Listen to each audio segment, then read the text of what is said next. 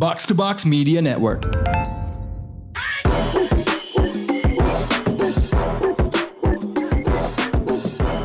What up, what up? You now listen to the most valuable basketball podcast in Indonesia. Box Out Indonesia is back. As always, the gua Rana Ditya Alif. In the house, we got two Phil Muhammad. What's up, what's up, man? Hey Phil, can we make that big announcement yang nggak sempat kita masukin ke social Oh yeah, sure. We do it? Berita dari Syam Serania mengatakan bahwa Kita sudah officially negatif dua-duanya. Yes sir. COVID, COVID negatif ya, COVID negatif. Yoi, yoi. Jadi kita sama nih ha- hasil testing kita sama dengan pemain NBA di Januari 27 ya. Yes. Zero positive test in last Yes, few so we days. can go and play in the All Star game. Yeah, well, we'll talk about that later on. But it's glad gue lega banget akhirnya. Gue tuh sebenarnya, Fel, ya, gue itu ketika gue denger lo udah tested negatif, reaksi gue kayak Rob Gronkowski ketika touchdown. Hey, I, I spiked something, man. so happy to see you healthy again. Thanks, um, semoga terus. Tapi tetap kita untuk kali ini dan for an indefinite time kita akan lumayan jaga protokol. Ini cuma gua doang di studio full pakai masker segala. Yang lainnya via Zoom. Great to have you back too, Fel. You know what's who's also great to have back on the show? Paul Palele, P Double Professor. What's up, man? What's up, guys? Good to be back again, man. Although uh, via whatever this is, digital. gue gue cuma punya dua kata buat Paul. Salam olahraga. Hancur. itu apa sih Paul? Enggak, enggak, enggak. Gue tuh kepo banget. Jadi gue ngeliat di IG-nya Paul, lo kayaknya bikin konten atau podcast dengan the legendary Pat Riley, Aris Sudarsono. Talk to me about it, man. Yeah, man. Yeah, he's the he's the, well. Th- that's the thing. Um, sebenarnya sih cerita latar belakangnya sih, I've I've been best friends with his son um for years now, kayak almost 15 years. Dan sebenarnya it's kind of funny karena it's so for him it's like his dad and his best friend are kind of like similar trajectory tapi beda era gitu. Dulu uh, bokapnya uh, obviously is a basketball announcer, basketball uh, host for uh, live games. Um, obviously a bo- boxing announcer, juga quite a well-known boxing announcer, and I've kind of done the same thing in my career, but like years and years later, decades later, actually. Jadi um, for him, it was kind of funny karena yeah, right now we're in this pandemic and everything, and dia emang emang nyari sesuatu kayak kegiatan yang uh, kebetulan jadinya a lot of people are, coming up with digital content, but we um, so the idea he came up with is a, a video podcast. Jadi bukan Hmm. hanya audio tapi a video podcast. So um, it's full production. Then it's more like um, bridging the gap.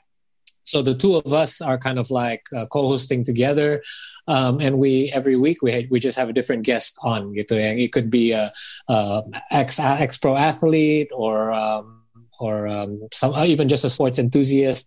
Uh, and we just break down break down whatever sport we're discussing that week, and it's just uh, some a different sport every week. Um, sometimes it's a professional sport. Sometimes it's just a sport that right now is hot, and then um, and anything goes intinya karena he's got seniority, man. Like jadi kalau apapun like things that I can't say, he can say and he he can get away with. Jadi there's questions he can he, he- dia bisa gali uh, pertanyaan untuk tamu-tamu kita yang mungkin gue nggak bisa. So it kind of gives us an interesting dynamic. Like I'll you know, I'll, there's questions I want to ask, but I kind of we kind of just let him loose. Kayak Bung Ari, this is Bung Ari, man. He can just ask whatever he wants, and he's. We haven't launched the first episode, but we've already uh, rec- uh, we've already recorded four episodes, and yeah, it's uh, there's some yeah interesting sound bites. That's uh, that's all I can say for now. That that have come up from that uh, that podcast. So Ya, yeah, I mean, it'll be kan lo kan sebenarnya kalau acara yang agak, well first of all, podcast yang sifatnya multisport itu kan dikit ya. Like uh, kalau di Indo sih nggak ada yang cross my mind gitu. Yeah. Um, and you've obviously hosted uh, sebuah acara TV yang multisport in Netsport gitu kan. Right, Sebenarnya right. itu uh, bola kalau basket lo freestyle lah basically ya. Nah, yeah. What have you learned from the experience of doing this, which for you is different daripada apa pun yang udah lo lakukan sebelumnya? uh, from doing this, which thing? Yang um, what we're doing now? Yeah, oh, yeah. um, it's nice because all everything that we've done before, kayak gue dulu sama lo juga pernah berapa sih episode? 10 episode ya? Super don't, Soccer. don't go there, Uh, we've done net sport. you know I'm gonna bring that up. You know I'm gonna bring that up. We've done uh, we've we, we've done net sport. I've done I've done um, you know live games on TV. I've done uh, as in basketball league. Uh-huh. And the one thing that we can do is we can get away with fucking anything on on on digital uh, uh, platform like this ngomong-ngomong apa apa pun dan jadinya tamu kita juga lebih bebas untuk ngomong. Now the trick is how to get it out of them. Like you know, we can't just get them on the show and just boom hit them with like a hard hitting question.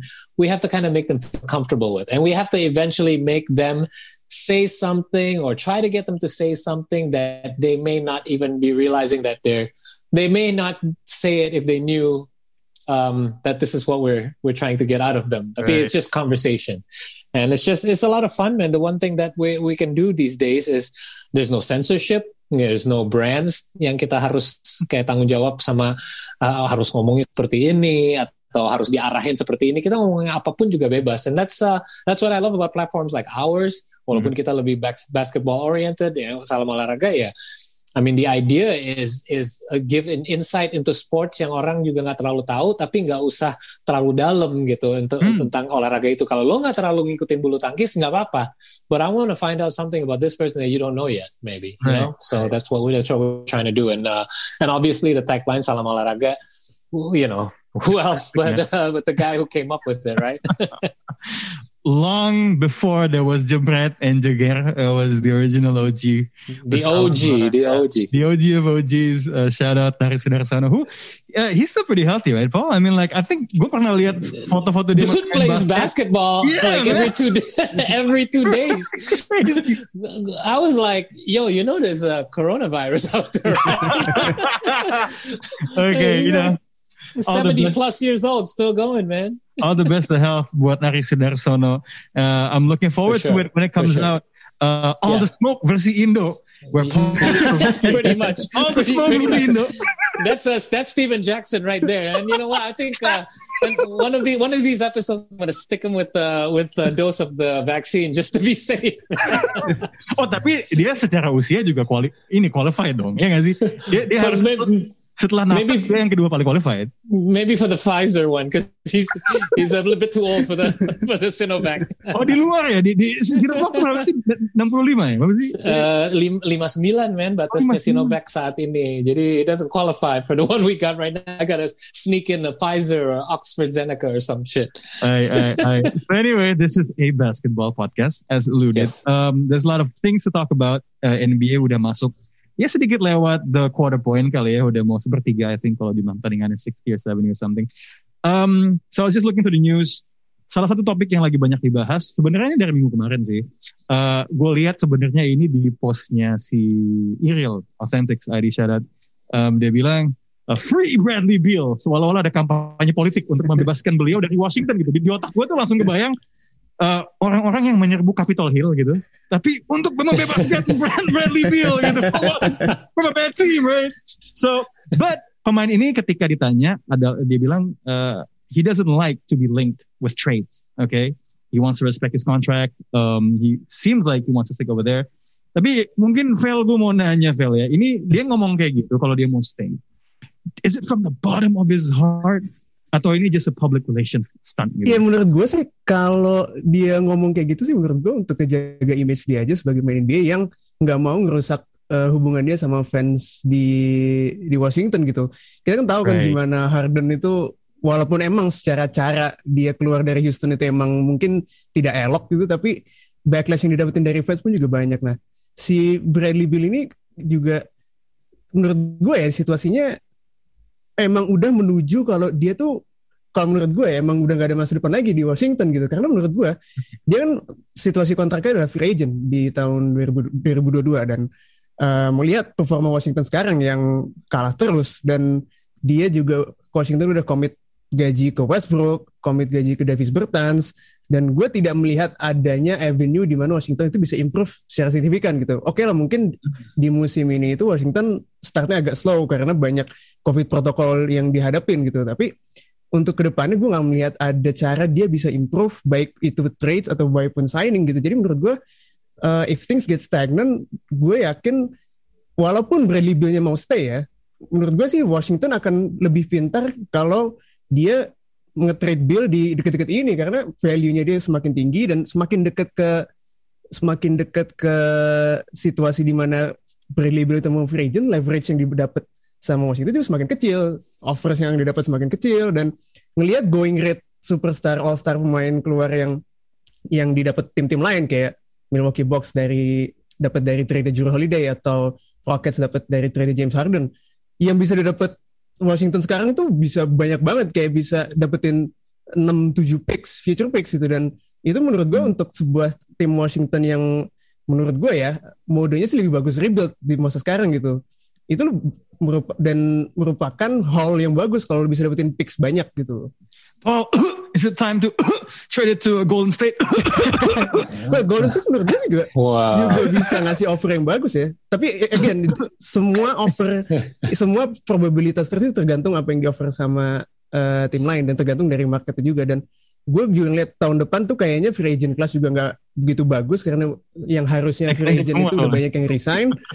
Who knows ya mungkin bisa jadi lebih banyak yang bakal nyari deal dan offer of, dan harga itu akan semakin naik. Jadi menurut gue sih eh, akan lebih pintar dari Washington ya untuk men-trade dia. Is the writing on the wall uh, for Beal in Washington, Paul? Um, not necessarily, uh, not and not necessarily mungkin bukan karena keinginan dari Washington ataupun Bradley Beal sendiri. Um, he's next season he's set to receive kayak 34 juta dan player player optionnya kalau nggak salah yang du- 2022 2023 itu kayak di atasnya lagi kan 37 38 juta or something ridiculous. Jadi benar kayak Golden, Golden State. Um, I've heard a lot of things. Kayak gue juga denger uh, beberapa podcast sana sini. Adalah gue interested juga kayak kalau ada pun gue nggak terlalu gue nggak pernah masuk ke trade machine gitu-gitu. Tapi gue denger aja take orang-orang tentang um, uh, optionnya di mana nih kalau dia mau di trade pun. Dan first of all, uh, lo tadi Val, lo ba- bahas um, uh, Drew Holiday.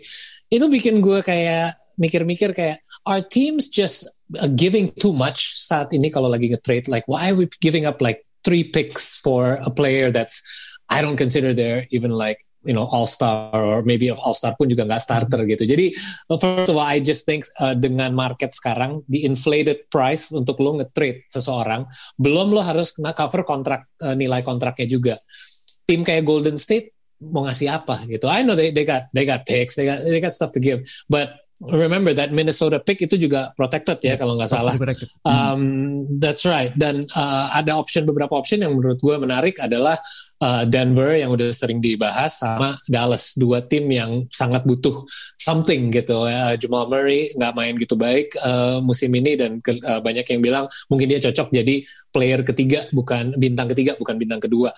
Uh, Dallas juga they need help right now. Um, maybe they'll even give up Porzingis. Who knows, right? Kayak, kayak jadi lo harus kasih sebuah se- satu piece yang emang gak sejago Bradley Beal, tapi dia bisa jadi um, bintang di tim lo. Lo juga harus kasih pemain lain yang kontrak buat nutupin nilai kontraknya, plus lo harus kasih draft pick dan pilihan tim gak banyak.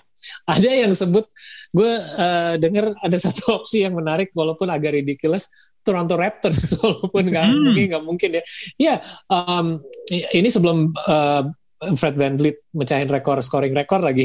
Uh, ada yang sebut either Fred VanVleet ataupun um, karena OG nggak mungkin uh, or even Pascal Siakam gitu. Dan mungkin lo kasih juga Norm Powell, lo ngasih dan kita tahu juga Masai Ujiri nggak takut untuk uh, pull trigger ke trade-trade yang rada kayak nggak pakai hati lah. Kalau gue jadi Masai Ujiri, gue nggak bisa main kayak lepasin Fred VanVleet man kayak he gave his all gitu. Tapi who knows right? Dan uh, cocok-cocok aja mungkin dia main di di Washington. Jadi ini sebenarnya bukan uh, it's not the hands of uh, Washington sama Bradley Beal tapi justru tim yang bisa menawarkan. Siapa sih yang nggak mau punya Bradley Beal di timnya? Tapi sekarang mereka uh, punya asetnya dan mereka siap nggak untuk ngelepasin aset itu? Dan gue ngerasa at this point mungkin belum ya.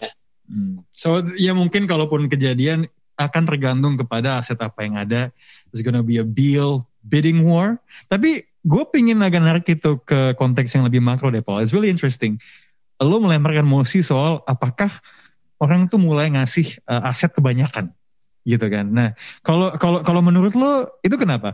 I mean there's a few things that pops in my head gitu. Bisa jadi karena tim tuh ngerasa jendela untuk menang itu semakin you gotta win now gitu. yes Um, apalagi tapi ya Paul ya?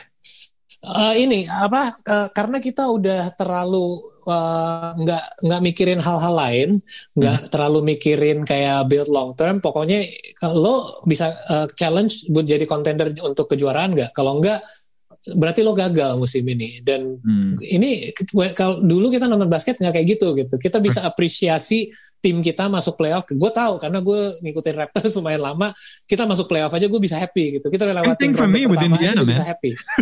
Iya exactly exactly. Dan lo ngerti lah maksudnya ini kenapa sekarang kalau tim nggak bisa challenge oh lo nggak bisa lo bisa nggak uh, ketemu Lakers di conference final? Lo kalau nggak ya berarti lo fail gitu. Kayak Clippers Clippers gagal Kenapa men? Mereka kan baru aja gabung musim itu. Kenapa mereka nggak nggak sampai ketemu Lakers aja udah dibilang gagal? Toh Hmm. LeBron pas pertama kali masuk ke Lakers juga di excuse juga. Tapi also nggak juga gitu kan. Banyak terima kritik juga bahwa wah lu nggak masuk playoff nih. Walaupun next year-nya dia juara.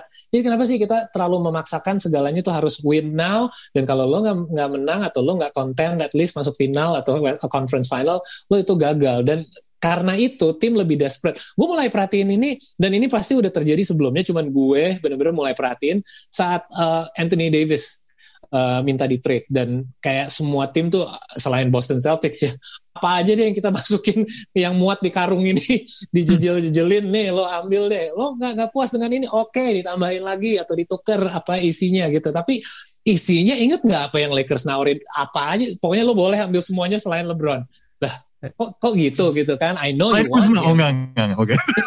tapi apa ya? Aduh jangan kalau kalau ini ibaratnya gini dong jangan jangan mure juga gitu ya bahasa kita sih ya kan? Ya maksudnya I think we should value dan gue ngerti uh, draft pick itu belum ada nilainya. Bisa jadi ini jadi diamond in the rough bisa jadi ini sampah aja nanti ke depannya juga kita nggak tahu gitu. Dan gue mulai capek juga ngikutin draft pick ini sebenarnya draft pick yang di trade dari ini tapi udah dipindahin Ya, ya. lagi ke tim ini Ya, jadi ya, se- ya kan gue capek banget ngikutin ini, ini karena udah kebanyakan orang lempar draft pick sana sini gitu gue mungkin terlalu old school ya tapi itu pikiran gue. itu juga menurut gue nggak cuma di NBA ya, mungkin di olahraga Amerika lain tuh entah kenapa GM tuh kayak punya this fetish of having future first round pick gitu loh kayak Hmm. Kayak tho- those picks are value very very highly dan entah kenapa kayak shift dalam team building seorang GM tuh lebih kayak oke kita tumpuk sebanyak picks dan kita build young players dan kalau misalnya nanti ada superstar yang available we have all this plethora of picks yang bisa kita lempar gitu itu juga Hmm. Tahu nggak Vel kenapa? Karena ini mereka tuh udah bukan mikir picks ini nanti jadi siapa ya jadi seorang Zion nggak? Enggak. Mereka tuh ngumpulin ini buat di nanti buat Yeah, dijual exactly, lagi exactly. gitu. Jadi kayak Iya kan? tra- kayak It's like GameStop. Iya, bener kayak mentalitinya udah kayak trader gitu kayak udah udah bukan investor tapi kayak trader gitu. Oke, tapi ini ya, it's really interesting karena sebenarnya ekspektasi jadi sangat skewed, you know. It's jadi atau bust gitu kan. And it's like there's no middle ground. Yep. Eh, apa namanya? Dalam artian ya udah win now atau langsung kita tanking aja sekalian dan Rebuild. gitu, rebuild gitu. And sebenarnya gue juga pingin sih ngeliat tuh semakin banyak tim itu mungkin yang agak outlier ya. Eh, gue sebenarnya nggak melacak draft picknya atau gimana ya. Mungkin sebenarnya adalah musim lalu ketika kita melihat I would say Denver and maybe to a lesser extent Utah. Dan gue juga jadi penasaran karena if you remember di play, di playoff last season kekuatan tim itu khususnya Denver I think was cohesion sebenarnya. Karena pemainnya itu tumbuh bersama. Nah, apakah ke depannya kohesi akan menjadi semakin susah gitu bagi tim-tim yang selalu oh knee jerk gitu? That remains uh, to be seen gitu. Um, but it's a really fascinating discussion untuk uh, apa dan mungkin juga menggambarkan liga ini posisinya ada di mana. Uh, tadi di sela-sela kita ngomongin soal Bill, uh, Paul sempat menyebutkan. Tadi gue juga sebenarnya pengen nanya ini juga sih ke Paul. Uh, Fred Van Vliet, uh, franchise point records. Um, kemudian juga, I think that's the undrafted points uh, record ya. Um, ada yang bandingin sama Moses Malone, tapi Moses Malone kan itu dia skipnya itu kan, I think bukan beda. Ya, ketika ABA atau apalah gitu. Yeah. So, how significant is that performance for you? Dan menurut lo, how hard is he knocking on the All Star door? Apakah itu outlier atau gimana? Oke, na- na- nanti kalau nggak salah lo emang mau bahas sedikit tentang All Star. Yes. Gue jujur aja ya, dan gue eh, ini apa? Gue gue ngaku aja. Gue sempat bikin list All Star bukan hanya starter karena mau ngevote karena voting udah dibuka, tapi gue juga iseng bikin reserve list. Jujur aja, dia nggak masuk ke reserve gue juga. Oke. I, did, I didn't put him in. Oke. Um, just bukan, ka- bukan karena karena gue lumayan menim, eh, pertimbangkan potensinya Raptors apa yang mereka udah achieve di beberapa musim terakhir dengan rekor mereka juga musim ini. Dan gue lumayan mentingin rekor karena eh, gini deh gue kasih bocoran deh. Gue nggak masukin Bradley Beal. Akhir gue awalnya masukin tapi akhirnya gue keluarin Bradley Beal di starter gue. Dalam alasan akhirnya gue harus keluarin dia karena rekor mereka saat gue ngevote itu sangat buruk. They were the last team in the East. Dengan alasan itu gue nggak bisa dong eh, ignore eh, tim rekornya Toronto Raptors saat itu. Walaupun mereka sekarang jauh lebih bagus lah daripada di eh, awal musim. Dan gue udah tahu bahwa mereka nggak akan sebau itu gitu sepanjang musim ini. Tapi at this point gue belum masukin dia sebagai all star di musim ini but kalau dia bisa nunjukin konsistensi dan dengan kekurangannya Pascal Siakam dia bisa buktiin bahwa gue aja deh jadi eh, Kyle Lowry The 2.0 di tim ini gue gue bakal masukin dia di musim depan see, I see. Um, again, salah satu topik yang pingin gue angkat ya. Sebenarnya gue, gue tuh nggak pingin ngebahas tim ini. Karena gue ngerasa kayak di episode sebelumnya udah dibahas sedikit. Di episode ketika kita akhirnya bertemu semua kembali dibahas. But Nets beberapa hari yang lalu menang lawan Clippers. Eh, banyak banget yang bilang itu the best match of the season so far. Um, uh, it went back and forth, tapi ada satu fase di mana itu big three-nya benar-benar mendominasi, just scoring points at will, you know, Harden, Irving, Kevin Durant. But this team masih punya enigma, Phil. Dalam artian iya, offense gila banget, and they're staggering these three players pretty well. Tapi defensively, I think ranking mereka defensive rating is like a 25th. Nah, menurut lo nih, going forward, Phil, I think a lot of analysts itu naruh Nets itu di atas in the East, ya. The Nets or Sixers gitu. Tapi Phil, menurut lo ini defense mereka akan menjadi Achilles heel nggak di playoff? Di playoff di East sih kalau menurut gue akan jadi kelemahan, tapi menurut gue mereka akan bisa masuk final ya. Possi- possibility untuk mereka masuk final NBA itu masih ada. Tapi eh, kalau melihat komposisi roster mereka dan melihat minutes yang ditaruh sama Steve Nash baik di itu menjadi starter atau maupun clutch, kita lihat sendiri kalau di clutch minutes itu mereka udah nggak mainin true center. Iya. Center mereka adalah Jeff Green gitu dan menurut gua kalau ketemu sama tim yang punya true center yang bisa ngebully di post yaitu 76ers yang punya Joel Embiid misalnya ketemu misal di regular season ketemu Jokic atau nanti di final misal ketemu AD atau Gaze Oh, iya. atau Gasol gua Oh iya benar. gue nggak nggak bisa melihat itu sebagai sebuah advantage buat net buat Nets gitu jadi untuk mencapai final dan bisa ngelawan ngelewatin East ada kesempatan tapi untuk masuk untuk juara gue udah udah menutup itu untuk Nets karena menurut gue untuk eh, di NBA ini nggak bisa satu tim yang sangat slanted ke satu arah itu eventually menang itu gue sangat jarang gitu ngeliat. Even LeBron pun nggak bisa menyelamatkan Cavs yang defense-nya yang sempet jelek banget gitu. Jadi menurut gue um, offensive firepower it's it's really good buat regular season bagus buat konten sangat bagus but you need that defense. Dan nggak cuma defense rebounding mereka itu juga jelek banget. Mereka tuh allow Hmm. the most offensive rebounds since the Harden trade gitu. Jadi uh, for the playoffs bisa konten tapi gue gak yakin mereka bisa juara Paul, they one piece away. Gimana caranya they can fix that defense? Atau masih ada kemungkinan they can outgun? Walaupun if you look at the stats, the only two teams to win dengan defensive rating di luar top 10 is the 2006 Cavs. Ya, yang itu kan sangat apa ya, statistical outlier lah lo dari 3-1. The 2018 Warriors yang basically come on lah. I mean itu buat di playoff aja and they could outgun anyone. Ada Kevin Durant and so on and so forth.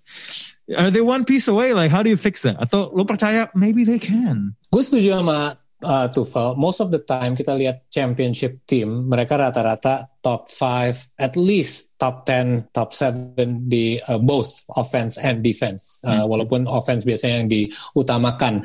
I don't believe that um, apa ya kayak wah lo offense wins game, defense wins championships. Iya, tapi di era sekarang you can kind of get away with a lot more.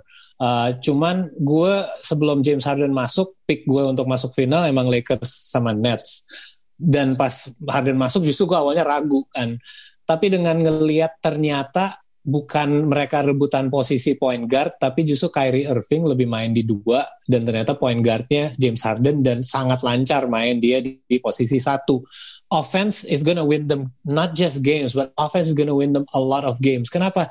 Karena offense mereka eh, segitunya gitu. Maksudnya um, you can outscore your opponents, oke? Okay? Kalau kita ngomong offense doang gitu dan gue nggak main defense, but they are outscoring their opponents even kalau mereka defense-nya membiarkan uh, lawannya mencetak 120-an poin. Hmm. Uh, case in point Clippers gitu kayak ini tim yang sangat baik dan bisa dibilang walaupun defense-nya sebagus yang kita expect lah kalau ini LA Clippers dengan Kawhi dengan Paul George wing defender segala macam ada Serge Ibaka tapi tetap aja gitu mereka membiarkan Nets bisa cetak poin segitu banyak hmm. but they can still beat them they can still outgun them they have finishers mereka bisa uh, shot shot uh, shot makers di akhir pertandingan um, dan gue ngerasa ya udah deh kalau gue cuma bisa tahan lu di 125 poin gue cuma perlu cetak 126 poin gue masih bisa menang dan gue juga ngerasa itu cukup untuk bawa mereka ke final. Masalahnya kalau final mereka ketemunya Lakers, mereka nggak bisa stop Anthony Davis. Itu doang sih. Boro-boro LeBron gitu. You can't even stop Anthony Davis, their second best player. Let alone their their best player. Tapi kalau individual defense, selainnya center, Kevin Durant is a great defender. James Harden kemarin jaga jaga Kawhi dengan cara fis physical. He, he, he, dia bukan kayak dia nggak ngalah gitu kayak ditabrak tabrak aja gitu. Uh, Kyrie Irving nggak jelek defense-nya. Uh, uh, he's very ini kan kayak in your face gitu ibaratnya. Jadi selainnya di posisi center dan itu masih ada kesempatan sampai pertengahan atau akhir Maret untuk mereka nyari. You don't even need a good center. You just need a decent center. Lo perlu badan gede aja deh. Bisa gak sih cari badan gede yang untuk uh, gaji nggak terlalu besar? Uh, di Andre Jordan boleh gak sih di apa ya dikasih motivasi dikit apa sih bisa nggak sih dibiarkan dia dia main main kayak dua musim lalu aja deh nggak usah nggak usah di di pick picknya banget but I truly believe dengan offense di era sekarang dan offense yang mereka memiliki di mana nggak ada tim lain yang punya three-headed monster kayak gini dan mereka tiga orang ini saat ini cetak secara rata-rata di atas 80 poin. They, they average like 81 points a game between mereka bertiga aja. But I do believe they can outscore their way to the finals. Fail, but can they outscore the Lakers if ketemu in a hypothetical finals? Uh, menurut gue sih enggak.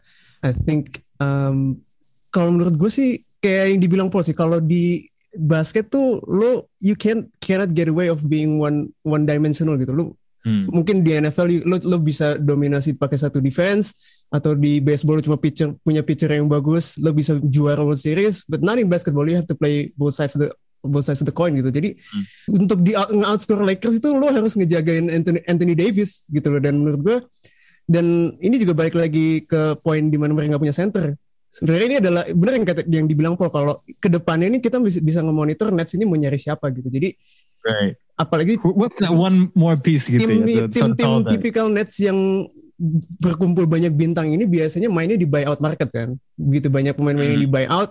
Nah si pemain-pemain di buyout ini biasanya nyari tim yang bisa konten. Dan Nets ini kan prime position banget buat itu. Mereka pun udah udah sign Iman Shumpert. Ya walaupun bukan big man he's a he's a good defender, defender. gitu jadi menurut gue uh, untuk nge-outscore Lakers sih menurut gue susah banget sih man. Right, right, right. Let's see how that dynamic. Karena, uh, uh. karena gini, uh, uh, bener. Lo lo lo kalau bisa shut down uh, Anthony Davis deh, lo you put him put Kevin Durant on him gitu. Yeah. Terus ya udah dikasih ke LeBron gitu. Iya makanya. shut down LeBron ya udah dapat kan nggak kayak terlalu banyak kayak lo ngisi lubang tutup lubang kayak kayak nutupin kayak kebocoran tapi tangan lo nggak cukup gitu. Itu agak susah menurut gue sih. Dan ada game-game kalau ini ngomongin sebuah seri yang tujuh game, pasti ada game-game yang um, mereka karena masalahnya Lakers defense-nya bagus yeah, kan? betul, betul. dan ada akan ada game-game di mana mereka bisa shutdown James Harden untuk satu game next game yeah. mungkin mereka shutdownnya Kevin Durant nah ini masalahnya pas mereka serat mereka nggak bisa keterga, eh, tergantung ke defense mereka kalau Lakers seret mereka bilang yeah. oke okay, let's just di up karena di offense kita lagi nggak ngeflow nih and that's what that's the only the biggest thing they're lacking bukan defense jelek tapi they cannot rely on it at time di saat mereka butuh di sebuah seri and the Lakers actually seem a bit better daripada tahun lalu ya. I get that vibe ya kalau nonton Lakers ya. Di mana kayaknya they're better, they're deeper dan kayak gue tuh ngeliatnya bahkan ketika kalah pun gitu ya. Let's say kalah tipis yang ketika lawan Sixers gitu ya. It's like they're still playing in their second gear kalau buat gue. You know, it's as if there's there's there's an extra like they know they've been there, they've been they've done that. They know how to conserve things. And you know, LeBron kayaknya sekarang is more concerned sama heckler di pinggir lapangan ya. Uh, did you see that? Did you see that little exchange? Tufel, did you see that little exchange? It was so funny.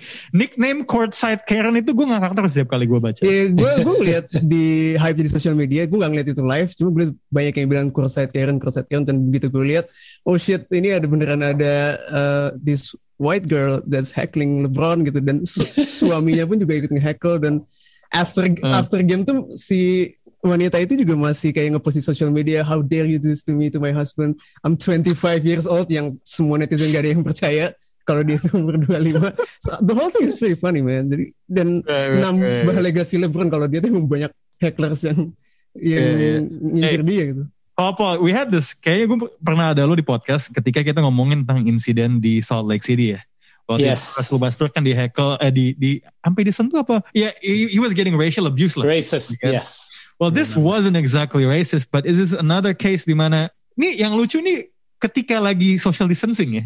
Ini masih kejadian gitu. Itu yang bikin gue agak ngikik juga. Do you think this one was a case of a normal heckler atau uh, cross the line kalau buat lo? Yeah, I think it was a normal heckler karena masalahnya awalnya insidennya ke dia sama cowoknya kan LeBron sama cowoknya and she jumped in the argument and um, LeBron Yeah. was overheard saying something to him calling Right. him an old steroid ass or something like that lah pokoknya.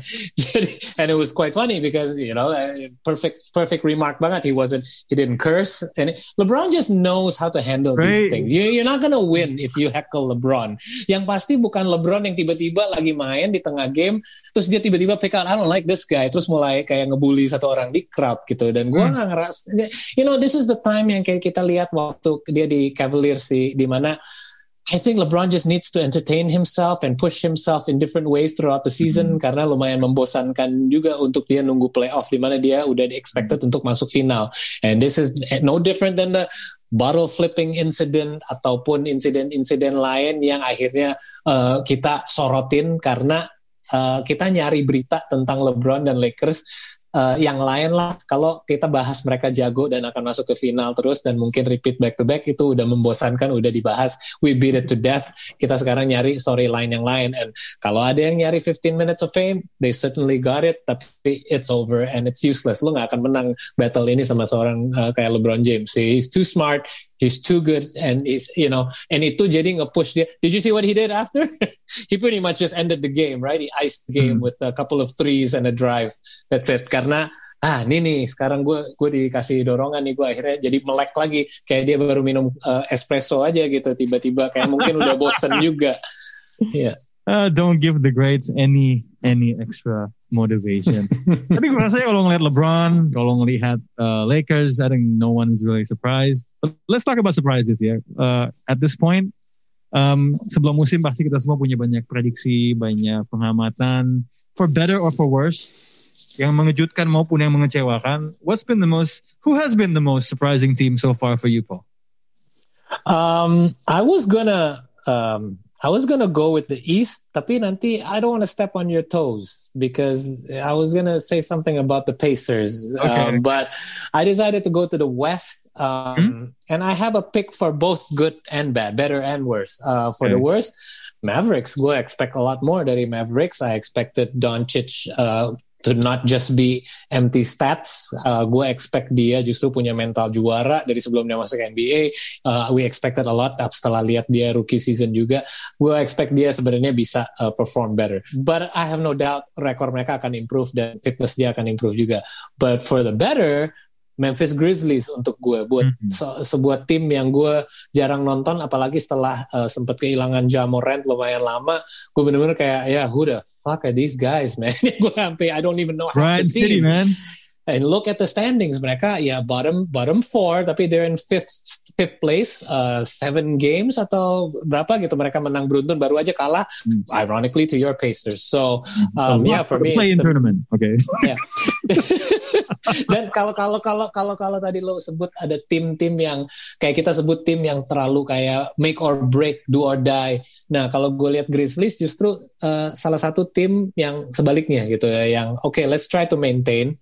Uh, ini udah bukan grit and grind era lagi, justru kebalikan banget kita mainnya fast pace um, and let's build and mereka buildnya lumayan fast gitu. They, mereka nggak di bawah nungguin draft pick beberapa musim sampai bisa naik lagi gitu. They were able to maintain, and now I, I think uh, they're a good surprise for me. Hey, to Phil, who you got, man? Siapa yang, well, pasti Mavericks for all the bad reasons. Iya, yeah, yeah, benar. Gue sih sama sama kayak Paul, gue expect banyak buat Mavericks musim ini. Di, kayaknya that trade between Seth Curry and Josh Richardson di mana Mavs mencoba mencoba kayak menambah menambah defense dengan ngurangin dikit offense-nya. Per sekarang sih masih belum kelihatan ya, impact-nya. Ditambah juga karena mereka banyak kena COVID dan mereka tuh untuk full satu line up penuh main tuh kayaknya baru main satu atau dua game. Jadi gue sih ke depannya harusnya lebih jalan lagi. Cuma gue lebih surprise di East uh, Miami Heat. Miami Heat itu sekarang rek rekornya as of now itu sekarang 7-14 ada di nomor 13 di East. Buat tim yang masuk final musim lalu dan ekspektasi yang cukup tinggi dia dari tadinya mau ngejar Giannis punya cap space tinggi the the whole hit culture. Dan musim ini tuh startnya sangat slow. Um, Goran Dragic itu udah beda banget kayak musim lalu mainnya gak terlalu bagus. Jimmy Butler juga kena protokol COVID. Uh, pokoknya situasinya sangat nggak mendukung untuk Miami untuk to get a hot start. So I was a little bit surprised untuk untuk melihat Miami di at this point of the season. How's uh, how's Tyler Hero doing? Uh, Duncan Robinson gue denger bikin podcast juga tuh di Oh man, Duncan Robinson Duncan Robinson kalau menurut gue sih kalau dia tidak melakukan memasukkan banyak uh, three point dia jadi defensive liability di situ dan, dan kalau nggak dibantu dengan Jimmy Butler di situ juga akan lebih banyak di expose. Ya. Iya benar-benar. So buat gue berarti berarti nggak berarti nggak banyak yang berubah dong sebenarnya dari musim lalu. Cuman ya lo kalau tanpa Jimmy Butler, lo winning mentality lo juga pasti turun. Ya mungkin kita nggak expect mereka turun sedrastis ini, but obviously itu impactnya gede banget gitu. Jadi menurut gue ya gimana ya kayak kalau gini deh antara dua tim itu ada nggak salah satu kalau harus pilih satu yang menurut lo harus make a move untuk mungkin trade a piece atau mengejar seseorang? Uh, menurut gue sih gue Dallas sih. Dallas tuh menurut gue sama, gue juga. Uh, Dallas tuh karena menurut gue at this point of the season second option di Dallas itu yang supposed to be Porzingis. Porzingis tuh sama, sama sekali belum deliver menurut gue oke okay lah dia, pu dia dia punya injuries dan injury historinya juga jelek. His lower body injury itu historinya jelek dan oke okay, dia start slow. Tapi ini tuh udah terjadi berulang-ulang gitu. Porzingis tuh emang emang sering cedera sering in and out dan ketika dia masuk pun dia tuh hanya bisa kalau at this point ya bisa nge-provide spacing di posisi 5 gitu which is valuable but karena dia agak slow dan dengan injury di posisi defense pun dia sering di expose sama uh, tim-tim lain di posisi pick and roll. Dan Porzingis ini juga walaupun big man yang bertinggi 7 kaki 3 inci dia juga bukan rebounder yang bagus gitu. Jadi uh, kadang Ricardo tuh harus masukin big man lain juga di samping dia untuk nutup kekurangan reboundnya Mavs gitu So I think Mavs. Intinya dia ternyata bukan unicorn, dia kuda biasa aja. exactly, exactly, exactly. Just just a horse, just a big horse. Somebody put a mask and a horn on the horse. anyway, tadi Paul tuh udah agak nge-set me up sedikit ya. So obviously I'm gonna say I am surprised sama Indiana sejauh ini actually. Um, Sebenarnya kalau dari segi result nggak terlalu ya. Actually they're pacing behind uh, last year's uh, result uh, money game. Yeah. Um, cuman mungkin secara secara kosmetik kali ya, secara style itu bener-bener beda gitu. The offense tidak sestagnan dulu. Um, they're you know playing at a faster pace, shooting more threes. Merasa kayak tim modern aja sih. Again ya, when you're a Pacer fan, lo selalu harapan lo paling tinggi adalah at this point in time lo lolos dari first round ke semifinal. ya, gue gue gue gak mau muluk-muluk gitu. Cuman yang jelas musim ini and uh, sekarang Dipo udah nggak ada gitu and uh, Levert masih penyembuhannya ternyata ada sesuatu di ginjalnya. But you know I have I have high hopes gitu. Maksud gue nonton Indiana buat gue musim ini lebih menyenangkan dibandingkan musim lalu. And I hope kalaupun nasib seperti biasa mentok di first round, I hope they give a better go at it. Tapi emang bener Paul ya. Ini emang sekolah uh, coaching dari Nick Nurse dengan pendidikan di Gilik ini bagus ya gitu ya. I was reading uh, an article about it uh, and I find it really interesting bahwa dan gue gue rasa mungkin ini agak beda dengan di olahraga lain ya.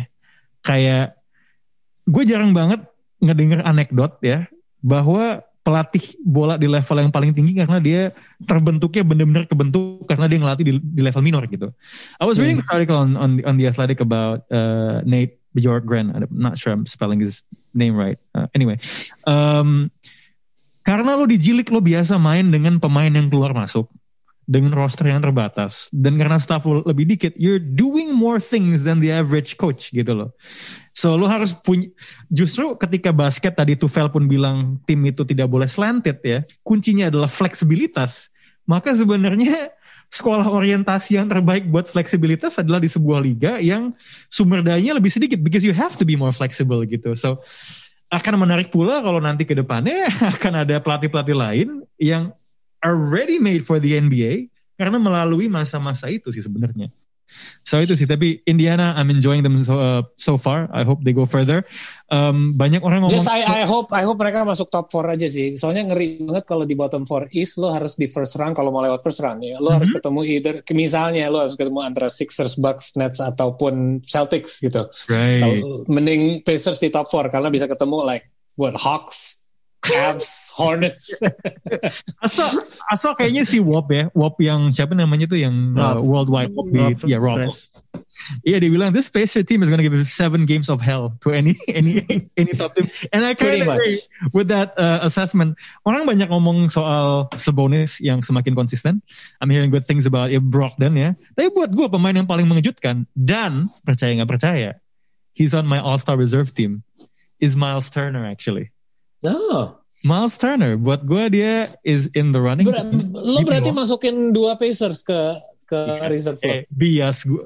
Iya bias gue harus mengizinkan gue untuk melakukan. Dia nggak apa-apa dong. Justru kan, so, there's a lot of ballots. You know, I, I had to put one extra pacer into that conversation. So I put Miles Turner uh, into it karena gue tidak menyangka. Look, kalau gue boleh jujur, gue hmm. sempat ya I'm listening to some trade offers to him gitu. Sekarang gue kayak anjing goblok juga gue ya apa uh, and keinget juga ketika Danny Ainge si perampok itu kayak kayak perampok kayak minta tipu sama Turner bangsa juga mengi uh, nih orang gitu. But ya yeah, kan banyak orang ngomong kalau 3 and D player tuh biasanya paling bener kan.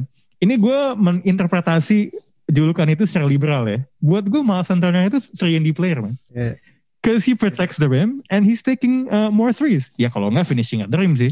But he's not settling for long twos. Itu gue secara definisi masuk. yeah, I'm just telling you, tidak semua 3 itu harus kayak Clay Thompson bentukannya. so anyway, let's talk about uh, All Star picks. Well sebelum masuk ke All Star picks, sepertinya NBA akan melakukan All Star game uh, entah dalam protokol yang seperti apa dan sayangnya tidak jadi di Indiana, which is okay. I'd rather have it in Indiana ketika lagi nggak ada COVID. And um, so yeah, uh, proposal jelasnya belum ada, nggak akan jadi two days. Uh, at the moment, kabar terakhir bilang bahwa akan ada satu hari saja uh, bakal ada skills kontes-kontesnya di mungkin di halftime-nya jadi kayak jilik All Star Game atau mungkin sebelumnya but it's gonna be one day. Is this too risky of a thing to do for a, a glorified exhibition game, Paul? No, uh, I believe Ooh. that this should this should happen. Um, hmm. terutama competitionnya. Kalau lo mau bikin slam dunk three point itu uh, ada caranya di mana lo nggak usah ngumpulin semua orang di satu kota nah, pun. Itu setuju, mereka itu setuju. mereka bisa melakukan itu secara live. Eh, NBA bisa bikin di venue stadium mereka masing-masing biar mereka hmm. bisa compete. Kita bisa vote online, nonton online. Okay.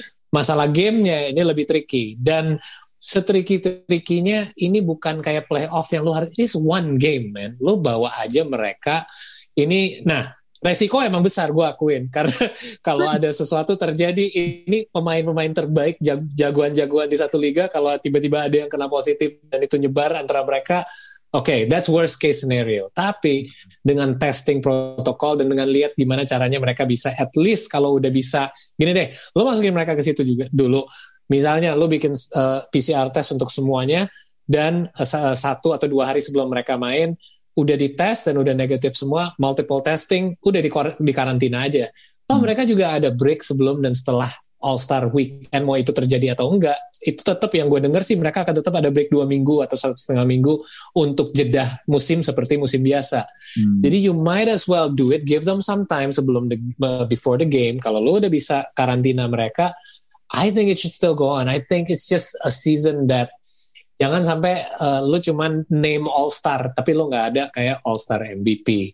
Lu udah bikin All Star ini sangat kompetitif the last couple seasons gitu udah, udah sempet basi gamenya sekarang gamenya kompetitif dengan format baru lu bisa ada kapten yang bisa milih tim jangan sampai kita jadi soalnya kalau mereka postpone bukan hanya di Indianapolis doang ya yang gue denger mereka emang postpone All Star Weekend at this point sampai tahun 2024 for health reasons gitu. Nah nggak tahu ya setelah kalau orang semua divaksin dan COVID udah hampir hilang mungkin they'll bring it back earlier. But at this point I don't want to be without All Star game untuk dua tiga tahun ke depan gitu. I want the game to still happen and it's not just for selfish reasons.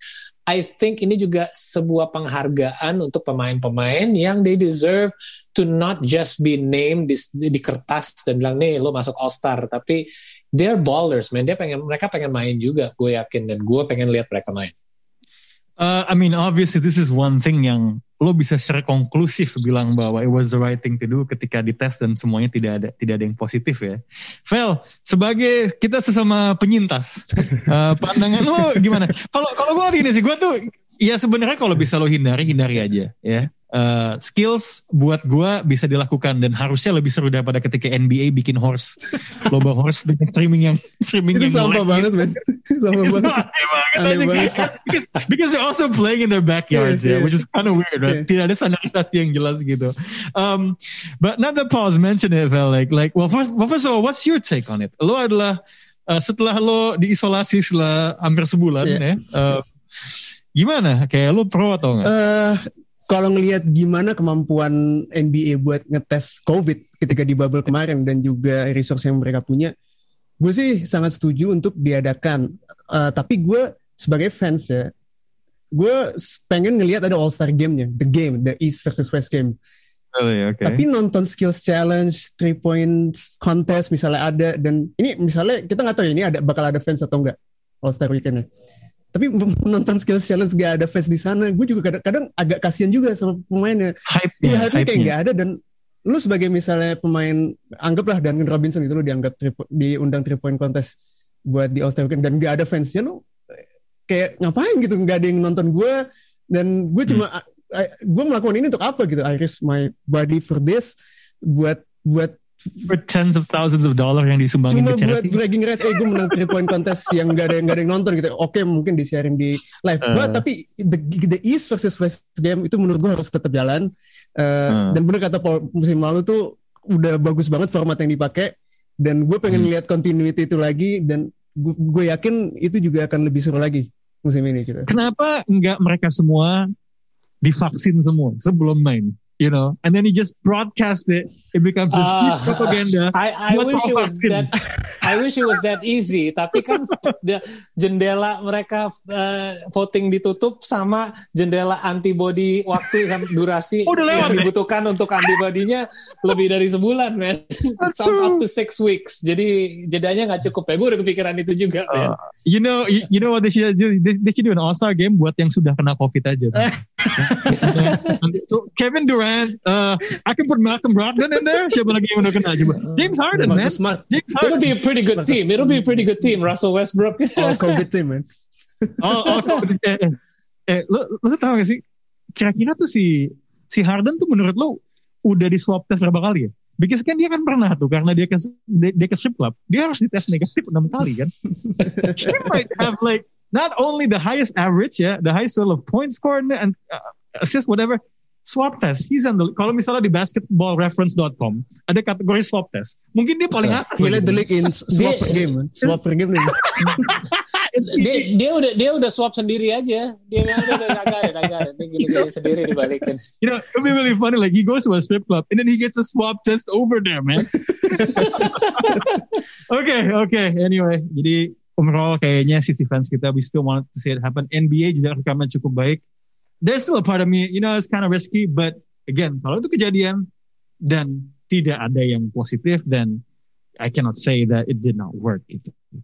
Um, but let's talk about the players themselves. All-star picks, udah bisa voting.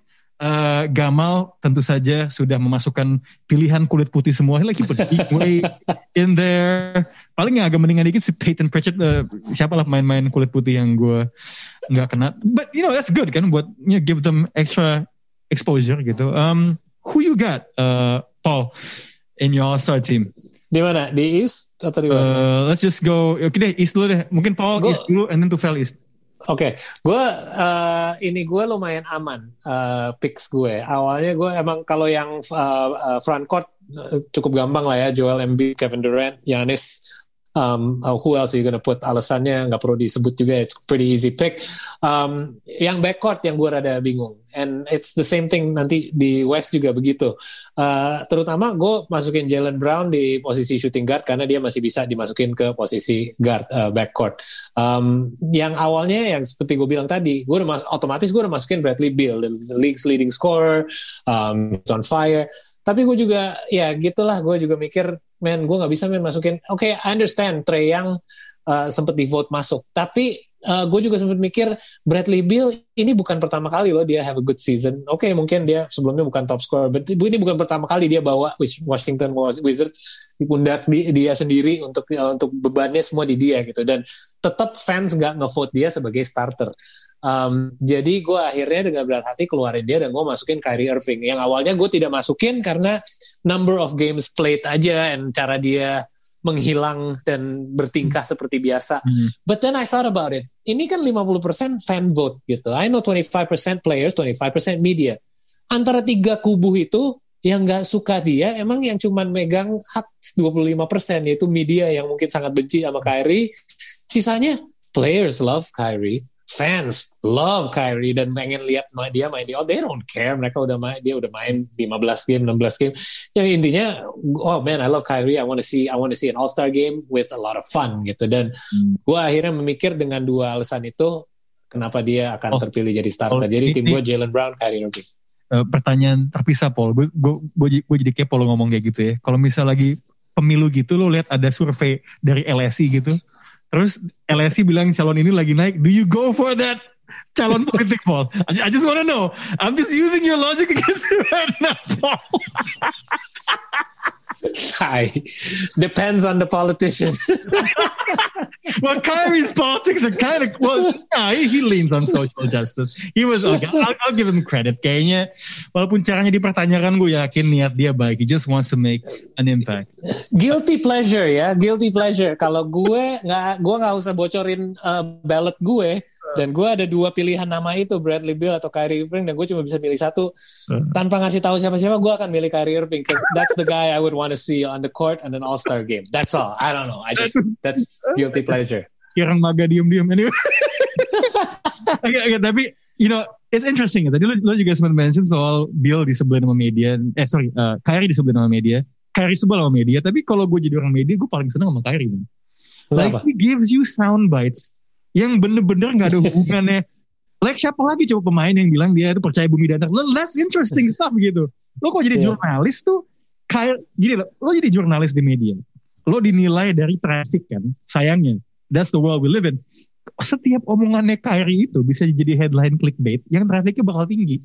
Kayak kalau misalnya lo jadi jurnalis buat apa? Eh penulis buat Line Today atau misalnya eh, Tribun.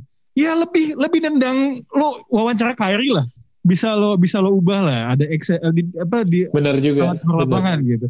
Anyway, Tufel, who you got for your East squad, man? East ya. East. East gua itu eh front court sama kayak Paul. Gue udah Joel Embiid, Giannis sama eh, KD. Untuk backcourt gue James Harden sama Bradley Beal. Bedanya gue masukin Beal. I see. Ah. Emang it's, it's really Bill against uh, Irving ya. I I Yeah, also put Bill in mind sih saya sama semua. Eh, Kalau pertanyaan gue, James Harden itu qualify nggak? Gue disqualify dia karena dia udah main 8 game di Houston di West. That's why gue nggak masukin dia. Ah, gue sih pas mil, gue yang bisa gue vote di sini dan pas pilihan di East ada sih dia si James Harden. Emang ada, cuman gue, I mean maksudnya Oh, di oke, oke, itu maksudnya. moral Oh, gue iya, lah iya, sebagai iya, iya. voter. Iya iya iya. iya. Berarti moralnya Tufel itu memproyeksikan bahwa dari hari sekarang sampai ke depannya, sampai All-Star Game, he's gonna play even better gitu kan di Nets kan. Iya, iya. Agree, agree. Ada la- layaknya ketika lo milih politisi ada spekulasi ya sedikit kan. Lo sudah melihat janjinya, belum tahu substansi penuhnya, but you uh, pay your bet on that. Reserve team, Paul, who you got? Who's who's the uh, tujuh kan ya kalau nggak salah ya? Lima tahun. Ya, uh, Oh, pikir gue lebih pikir reserves lebih banyak gue lebih banyak big uh, ini uh, again uh, kan itu tiga front court dua back court plus dua posisi yang boleh lo pilih siapa pun. Bebas gue ya. jadi lebih beratin di uh, back court karena emang I don't know just my preference. Uh, pilihan gue Zach Levine Bradley Beal Trey Young sama Ben Simmons. Dan sisanya gue pilih Jason Tatum Demontis Sabonis dan Bam Adebayo. Okay, Zach Levine finally getting that recognition yang dia he got my reserve nod yes yang dia nggak dapat di kotanya sendiri tahun lalu. Why so? Why so? Why so, Paul? Why did he you deserves it. He deserves it now. I, look at how the Bulls are playing, and look at how look at his shooting. Like look at his numbers. Presentasinya udah kayak 40 persenan dari three point, 50 persen. He's almost a 50, 40, 90 guy basically. And uh, this is the this is a guy who I think is um, either dia emang udah lebih mature atau upping his trade value or something. He's just he's catching my eye this year. Okay. Eye test di gue lebih enak. Phil, any changes dari lineup Paul? Well, to be honest, gue nggak mix, gue pick sampai reserves sih. Okay. But off the top of my head, two of the Celtics has to be there. Jason Tatum, Ah. Jalen Brown, and um, Chris Middleton. Menurut gue deserves to be an All-Star. I put Master instead of him. Ini Kyrie karena gue nggak di starter, so Kyrie has to be in. And Sabonis dan satu lagi, I don't know, maybe Levine. Le- Levine deserves it musim ini. Berarti lo nggak masukin Bam Adebayo No, ya? Atau Trae Young? Oke. Oh, interesting. Okay. Alright. Nah, gue mau dengar dari Randa karena dengan logikanya dia masukin Demantis Sabonis dan uh, siapa lo masukin Mas Turner ya? Yes. Um, berarti lo harus ada at least tiga Philadelphia 76ers dong yang masuk. What? By that logic, starters and reserves combined lo harus ada 76ers tiga pemain berarti logikanya. Oh well, I wasn't following that logic because my because my reserve team has Kyrie, got the Jalen Brown and Jason Tatum. I got Bam, uh, Trey Young, Domantas, dan emang gue dark horse pick gue adalah si Miles Turner tadi sih. Oke. So anyway, Nah, uh, enggak, banyak yang sama juga. Right, right, right, right. No, so no love for uh, Colin Sexton, no love for Vucevic. Kalau kalau kalau Sexton sama Drummond kan ibaratnya kayak kayak Steph Curry sama Kevin Durant waktu di Warriors ya mereka saling mengatakan vote. He's on the rise though. I mean, uh, Colin Sexton tuh lumayan refreshing sih. Apa? apa Yeah, yeah. dia musim ini. Let's head on to the wild, wild west. Paul, who you got in your starters? Alright, again sama dengan uh, uh, East uh, front court gue gampang banget Nikola Jokic, LeBron James, Kawhi Leonard. Um, dan tadi gue nggak belum sebut captain di East gue uh, Kevin Durant. Kalau captain di West gue uh, LeBron James itu the highest vote getter ya. Nah again gue ada trouble di backcourt. Dengan gampang gue pilih satu yaitu Steph Curry. Tapi di posisi yang satu lagi gue bener-bener this one even lebih bingung lagi daripada di East karena gue uh, ing- uh, ingin ingin tidak masukin Luka Doncic di situ karena statistik bagus. Tapi dengan alasan kenapa gue nggak masukin uh, Bradley Beal ke East, gue harus uh, praktekin apply rule yang sama dong. Kayak Luka Doncic uh, mengecewakan uh, ininya rekornya bahkan di atas dia, gue bisa masukin Damian Lillard, gue bisa masukin masukin Donovan Mitchell di posisi yang sama. Tapi di ujung-ujungnya gue tetap keep Doncic di situ. Jadi ini volumes, make sense gitu. Ya, exactly. Gue nggak bisa gue nggak bisa justifikasi itu karena all I can say is his numbers are staggering Mhm. dan bagi gue ya ke tim rekor seburuk itu bukan semua salah dia. Mhm. Uh, uh, dan mungkin kalau di Bradley Beal uh, di Washington rekor buruk ini udah mulai kelihatan di dia gitu dari ekspresinya, dari uh, body language-nya. Kalau lu, lu ke Doncic, gue nggak ngerasa Dallas akan di situ terus. Jadi gue kasih benefit of the doubt di mana Dallas akan improve. Jadi itu tim uh, starter gue. Okay, so you got Doncic, you got Steph, Hmm. and you got LeBron, Kawhi, Kawhi, Jokic, Joker. Joker man. Who you got, Phil? Gue untuk starter sama persis kayak Paul bedanya gue milih Doncic pertama sih. karena karena gue bias. Tapi iya kan susah untuk dia nggak dimasukin ke starter Iya, gitu. iya, iya. Gila banget. Iya. Karena vote secara ini again balik lagi ke vote. Siapa yang akan mendapat vote paling banyak? Uh-huh. Mungkin gue yang paling deserving mungkin uh, Donovan Mitchell ya karena Ya. tim rekor juga. Tapi uh, vote man Luka Doncic is international man. Like he's gonna get the votes. Itu doang di Ya. di otak gue dan he got the respect of players juga. Jadi play, banyak pemain akan vote buat dia juga. I have one massive change uh, apart. Well sebenarnya nggak massive banget sih. Oh Paul George pasti. Bukan. No, Gue yakin di Kawhi lo masukin ya. Kawhi lo nggak no, masukin. no, no, no, no. The front court is the same, but I put Dame instead of Steph Ah, actually. oke. Ooh, instead of staff. I put Steph, right. I didn't see like milih kemana. I didn't really care about them. juga Pak. sih Steph Steph gonna get the votes itu yang bikin gue mikir langsung ke staff. sih. hey, lingkaran survei Indonesia, bro. okay, let's go to the reserves. Uh, who you got, Paul? Uh, The reserve same thing. Gue berat di guards. Gue ambil dua posisi yang bebas itu gue isi dengan uh, small posisi kecil. Uh, obviously Damian Lillard, Donovan Mitchell harus gue uh, masukin reserve karena itu yang emang road, uh, pilihan gue untuk masukin starter. Sisanya gue masukin um, DeMar DeRozan dan Devin Booker. DeMar DeRozan gue awalnya nggak masukin, tapi gue dengan alasan rekor jadi pertimbangan untuk semua pemain yang so far gue isi dengan berat hati gue harus masukin. Kenapa? Karena Spurs ini ya, they're they're They top four, top five. They They don't go. They- Oke, oke mereka sekarang udah turun ya peringkatnya sejak setelah gue vote ya bikin list ini ya, waktu gue vote. Tapi dengan dengan mereka turun peringkat pun kalau nggak salah posisi 5 sampai 8 itu sama deh kayak mereka semua empat setengah game behind gitu. Jadi itu ya seperti biasalah West kejar-kejaran dari 5 ke 8 itu bisa siapa pun yang masuk. Jadi gue masukin DeMar DeRozan tapi dengan catatan ini Jamoran waktu saat itu baru balik satu atau dua game gitu dan gue pengen banget masukin Jamoran cuman saat itu sebelumnya dia cuma main 5 game sebelum dia cedera gitu. Jadi apa pun alasan yang gue bisa untuk keluarin DeRozan dan masukin Jamoran gue pengen lakukan itu. Eh, sisanya gue masukin Paul George, Rudy Gobert, and Anthony Davis. I, oh my god, gue kayak baru sadar gitu, men. Gue nggak masukin Anthony Davis di tim gue. gue kayak, gue kayak, gue I just, I just, gue, gue, oh, oh, iya, wait, wait, satu, dua, tiga, empat, lima. Oh nggak deh, gue masih ada satu slot, slot lagi. Thank you for reminding me. Mas, masukin lah. Masa Ya, no, no, atau, no, no, atau no, no, mau no. masukin Christian Wood aja di atas Anthony Davis? Enggak, enggak, gue lagi li- liat list gue. Tadi cuma ada enam karena gue sempet salah entah kenapa gue nulis Jason Tatum di West gitu. Um, Wah, apakah ini bocoran bahwa dia akan di trade nih? anyway, anyway, itu Fel, who you got Fel on your reserve? Uh, Jazz kalau menurut gue harus ada dua. Itu dan Donovan Mitchell sama Gobert tuh kalau menurut gue sih akan masuk. Oke. Um, kemudian AD of course, Dame, Uh, and um, uh, Paul George. Uh, sisa berapa tuh? Sisa dua ya. Uh, Bisa dua. I'm gonna go with Devin Booker. Devin Booker for the Yes. Suns. Sisa satu lagi. Uh, I don't know. Chris Paul man. Chris Paul should get in. Man. Uh, two, dua pemain dari Two from the Suns. Nah, bias is showing.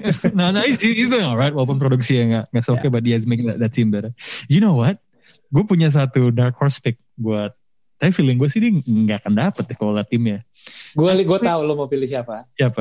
Go, go ahead, go ahead, say it, or I'm gonna tell you if I, that was my thought or not. Oke, so ini bias gue karena dia itu SMA-nya di Indianapolis. Michael Conley, I put him in there. Oh, oh. Gua men- mengikuti paham Nate Silver 538 website. Berarti lo gak masukin Gobert, lo gak masukin Gobert atau Down. Gue masukin juga. Enggak, dia nggak masukin DeRozan. Dia No, DeRozan. no, I have one, two, three, four, five, six, seven. Gue punya tiga pemain jazz. Oh, tes tiga-tiganya masuk. Oh. Keren, keren. Three. I put three in Iya iya iya iya. And wouldn't kalau menurut gue itu nggak terlalu dark horse sih karena uh, I wouldn't even be yeah I wouldn't be surprised kalau dia dapat first first All Star appearance karena uh, coaches like him yang ngevote reserve juga pelatih.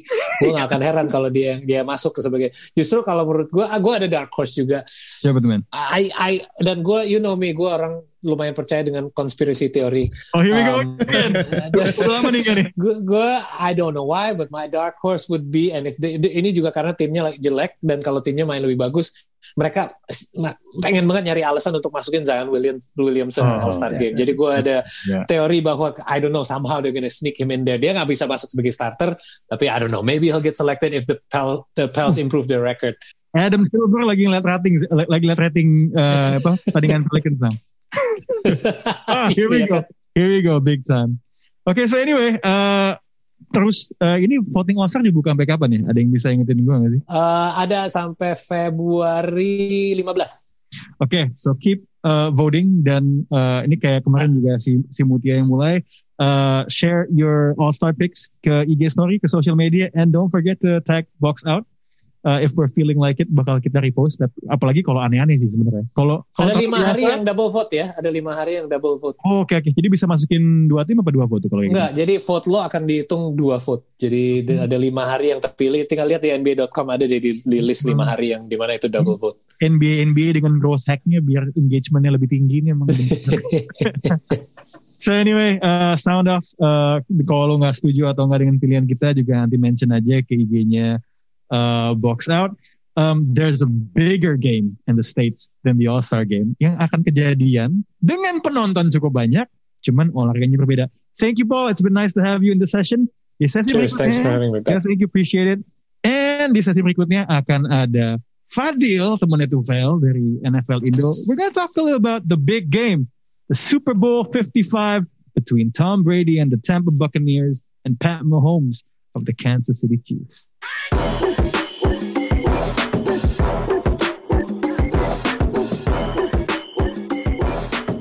Welcome back to Box Out, the second most valuable American football podcast in Indonesia. Kenapa? Karena kalau by the way sorry ya ini emang podcast basket, tapi karena ada satu pertandingan yang terbesar dalam setahun olahraga Amerika, mau nggak mau kita bahas sedikit, and it's good to talk about different sports. Tapi kenapa kita yang kedua most valuable kalau American football? Because the most valuable American football podcast in Indonesia is podcastnya NFL Indo. Uh, tempat saya membajak Tufel, so I am always indebted ke anak-anak NFL Indo. Dan ini ada analis mereka yang spesialis bikin film straight from Ohio, Fadil Abdul Karim. What's up? Hey, what up, man? What up, man? Thank you for having me. Yes, sir. Welcome to the pod. Kayaknya kita tuh crossing paths nih kalau nggak gue ngelihat lo ngomongin soal NFL and the Cleveland Browns. Ngelihat lo ngomongin soal idol ya. lo, lo tuh sering nge-like tweet gue ya ngomongin JKT. Oh siapa sih by the way gue pengen tahu deh. All place, yeah. Out of all place, yeah. Yo, ya nggak apa-apa kan. It, it's good to know bahwa seseorang yang interestnya sangat wah physical Sangat gitu. maskulin ya. Iya bisa, ya it's okay gitu. Kita harus come out normalize being what man. Betul. So, uh, Oshilo, and that's like a private question kan? Oshilo siapa man? Oh, si gua terakhir gua masukin baby. Oh, yang udah mau lulus ya? Si Ano the shit bro. yang udah lulus, baby. Oh ya, pintar tuh apa? Jago jadi MC. Shout out Um, baby man. Oh, dan anggota Oh enggak, masih ada Gaby kan? Masih ada Gaby kan? Masih. Tapi ini ge- Gen 1. Yeah. So she the OG. The OG JKT man. Yup. Seriously, like she been there like dari 2011, 12. Yeah. Long time ago, man. They, they just have the the ninth anniversary, right? Baru ulang Yes, 9 kan. So it's been, Hmm. been a long time. a long time. Can you can you believe it? Like lo ngelihat anggota ini kenapa ngomongin idol? Anyway, lo, lo, lo- lo ngelihat anggota JKT, mereka lulus udah 9 tahun, right? And you thinking like, oh 9 tahun ya mungkin umurnya udah mau 30. No. Dia baru kuliah. Can you believe it? No. A lot of respect buat idol. That means they've been working their ass off. Dari pas umurnya sama dengan kita masih SMP, masih SMA. What, Fel, lo umur SMP tuh what were you doing, man? Uh, I was listening to Westlife and NSYNC. Gue masih dengerin itu dan I don't do jack shit. Bahkan lo belum suka hip hop, kan? belum, belum, gue. belum gue. Oh, oke. Anyway, anyway. Uh, tapi ya, satu Amerika itu perhatiannya bakal tertuju ke Super Bowl 55. Ini sebenarnya gue jujur ya, gue sebenarnya pengen lihat Aaron Rodgers lawan Pat Mahomes di final. Ya karena bentukannya, tapi harus gue akui secara signifikansi dan secara narasi memang ini akan menjadi sesuatu yang spesial ketika seseorang yang dianggap well I'm a Colts fan, tapi gue harus mengakui bahwa the GOAT is Tom Brady. Kalau kita lihat pencapaiannya. Yang lawannya udah bukan tim lain, udah bukan pemain lain, udah bukan klub lamanya, legasinya, udah bukan pelatihnya malah. Mantan pelatihnya maaf. Lawannya adalah waktu.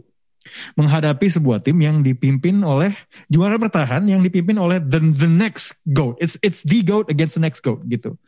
Brady Mahomes, Bucks, Chiefs, and Tom Brady akan main di kandang. Uh, gue belum tahu itu akan sesignifikan apa ya, because this is the first time it, it's ha- happened kan in the Super Bowl. Um, how do you see uh, the game going, uh, Deal? Apa yang harus diperhatikan di dalam pertandingan ini? Mungkin penjelasannya agak layman terms ya. I actually so- sort of not didn't really introduce uh, American football gitu, tapi Super Bowl. Uh, I expect a good game ya, karena uh, Hmm. jauh ini memang uh, dari beberapa advanced metrics gitu kan, Tufel juga sering pakai kan di dalam kalau kita nyolong-nyolong nih kita lupa nonton lah atau nggak ngerti Hmm. game gimana kan we can always have stats to rely on gitu kan jadi Yeah. for me kalau dilihat dari advanced metric this is two of the best gitu. dari Mhm. in, in a lot, a lot terms ya that matters gitu kan kan kayak kalau kalau sekarang di di NBA kayak misalnya lihat aja tim yang shooting three pointnya lagi bagus gitu kan siapa yang lagi bagus gitu kan. nah di di NFL eh, ekivalennya adalah siapa yang passing game-nya lagi bagus gitu. dan this is the Oke. top two gitu actually gitu. jadi so so you you will see a good game gitu nggak akan boring dengan sloppy play Nggak, Eh, nggak akan kayak Rams lawan Patriots dua tahun yang lalu ya. Eh, Stephen Gilbert interception. So many punts. Well, so it's gonna be a good game, offensive ya. I expect it to be a, a very good game karena uh, both of them coming coming to this game is very hot obviously gitu. Gua ngelihat Mhm. uh, Pat Mahomes uh, start the season slow ya, rada slow sebagai defending champions tapi uh, mendekati akhir season, masuk ke full season, they they've been very hot. You know, they they can do whatever they like to do, eh, whatever the opponent give them, you know, the ability to do, and they can score point at will. Itu menurut gue Mhm. satu sisi dan di sisi lainnya uh, kita lihat jadi Bucks ini offense-nya lumayan lucu menurut gua. Offense-nya Mhm. mirip kayak approach offense modern di NBA yang kayak live and die by three gitu. Kayak they're basically the NFL version of uh, Houston Rockets a couple years ago. Waktu jam Oh, okay. they they break that 27 threes in a row. So Tom Brady is James Harden dulu? Yes Oh, sir, yes sir. That's not a good equivalent loh. That he has no rings, bro. Here- Here's the thing. So gue ngelihatnya Yeah. offense mereka tuh kayak sangat boom or bust gitu. ya. Jadi kayak kayak bener Mhm. ngandalin uh, variansi dari lu either make the three or not gitu kan kalau di NBA. Kalau menurut gue uh, Tom Brady ini bisa mainin offense itu at a very high efficiency level. Gitu. Jadi gue ngelihatnya Oke. ini adalah versi di mana kalau Houston Rocket itu bisa hit the threes consistently. Gitu. And that that Hmm. happen gitu. And it only happens because Tom Brady is the goat. Gitu. So okay. uh, it, it will be very interesting game for me. Tapi uh, personally for me, I believe the Chiefs had the uh, advantage karena menurut gua mereka lebih stabil aja gamenya. Jadi nggak Okay. nggak ngandelin heroism dari satu player. Itu adalah Hmm. case yang gua rasa buat Buccaneers gitu sih. Tufel beberapa hari yang lalu, atau beberapa minggu yang lalu, gue lihat di Twitter lo nge-tweet Tom Brady akan dapat ring ketujuh mengalahkan eh, Saints, ngalahin Packers. You're one game away from fulfilling that uh, prediction. Uh, nilai stoknya setinggi apa itu? Setinggi GameStop sekarang. Eh GameStop sekarang. salah sih GameStop udah turun sekarang. Jadi Eh, iya. salah, salah. So enggak, enggak, enggak. Tapi kenapa? Look, in any case, it's always risky to bet against the GOAT. Tapi what is the case for the GOAT in this game? Kalau menurut And the team actually ya. Gue nih gue to be honest gue nggak ngikutin NFL sebegitunya musim ini outside of Patriots game gitu. Jadi gue banget. going into the Super Bowl ini gue eh motivasi gue nonton Super Bowl adalah untuk menonton Tom Brady menang gitu. Jadi so Oh, the case for Tom Brady kalau menurut gue adalah pengalaman gitu. He's been there. Okay. Walaupun Mahomes Iya. pernah juga ya ke Super Bowl Iya, itu dia. Mahomes pernah juga So maybe that case isn't that much of a case. But it's different Iya. ketika lo udah ke sana enam kali. enam lo tujuh udah kali berkalah di delapan situ. kali gitu loh dan Oh iya, oh iya. Eh tunggu, how many times has he been in a Super Bowl? Uh, six plus two, delapan.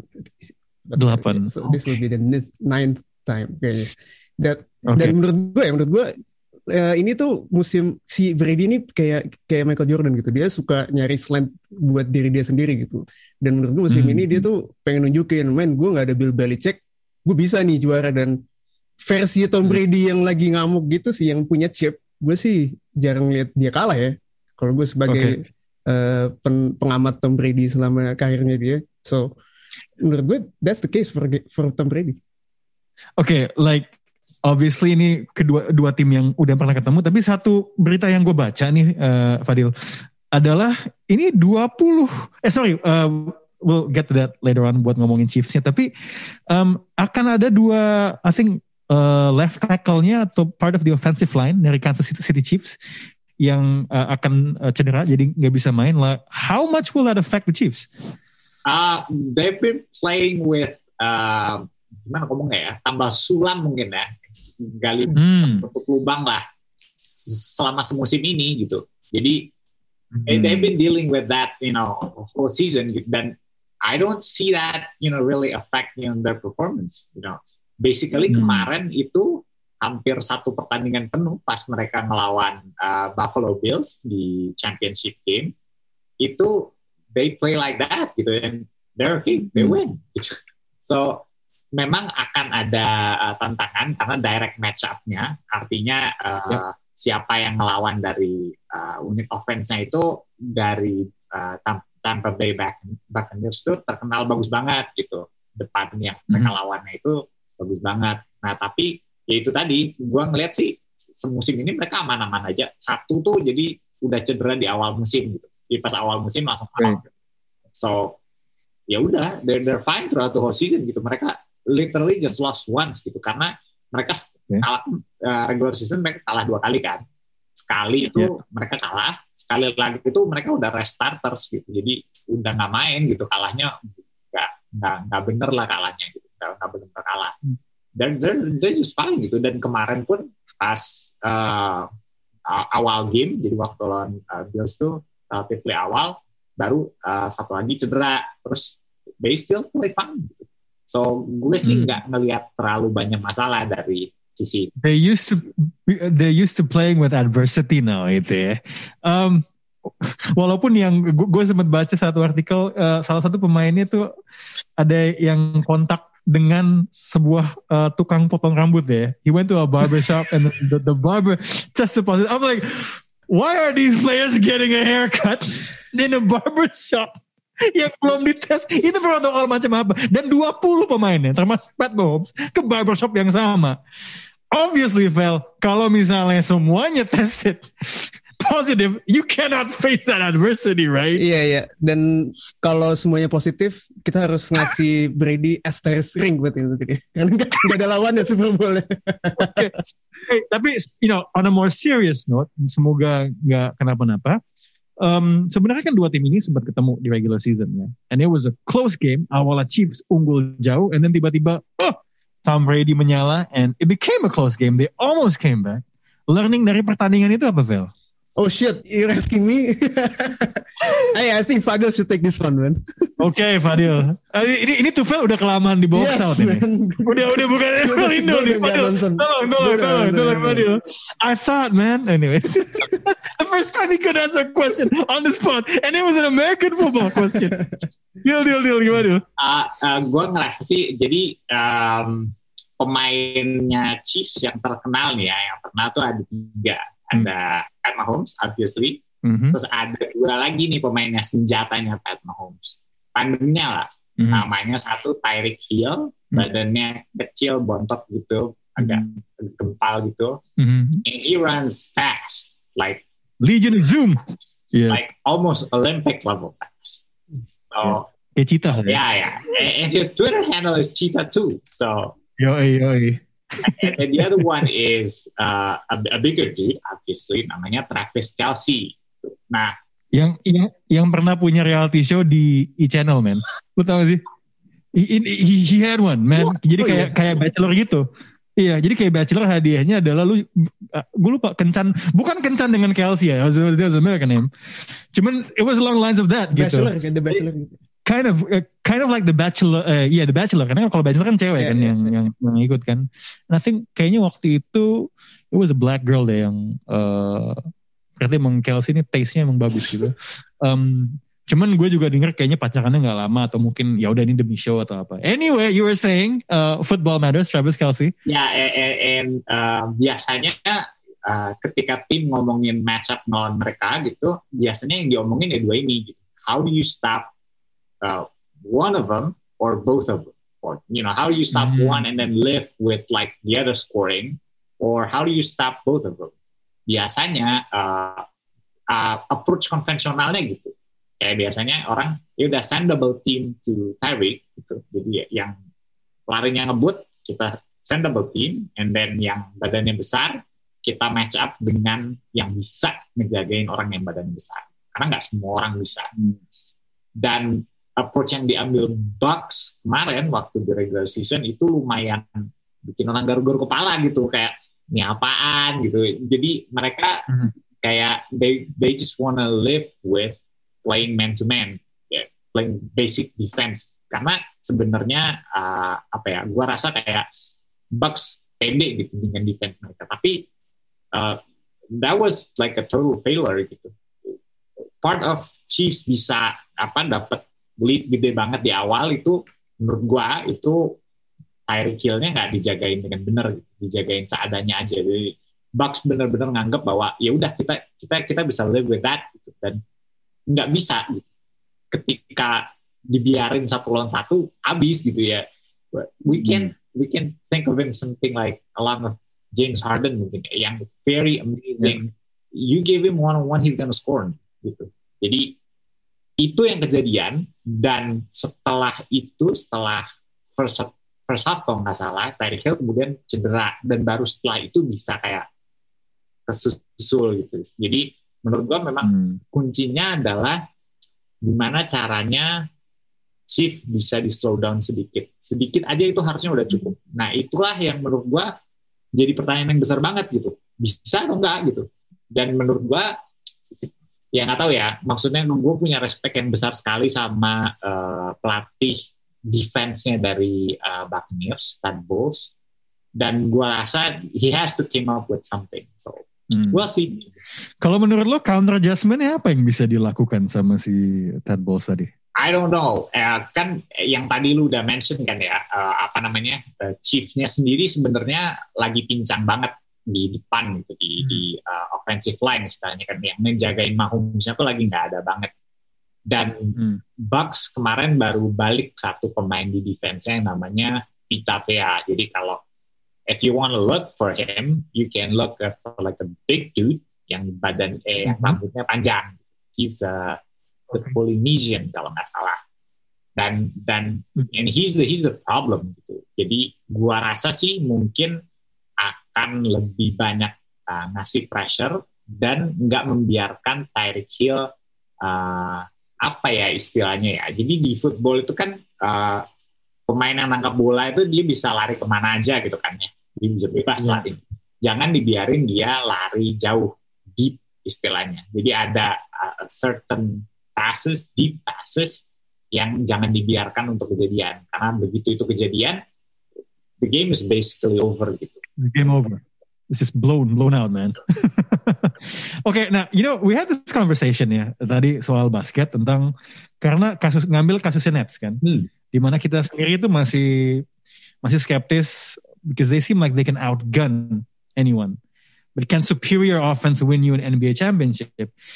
Lo ngeliat kedua tim ini, fa- faktor paling pentingnya itu apa? Like for, for the Bucks, is it about outgunning the Chiefs yang di mana gue nggak gue ragu ada tim yang bisa melakukan itu, or is it about slowing them down and vice versa kalau buat Chiefs gimana? Um, I think beda ya kuncinya ya. Kalau menurut gua untuk Hmm. Bucks, you have to play a perfect game on the offense and then get one stop on the defense. Karena Okay.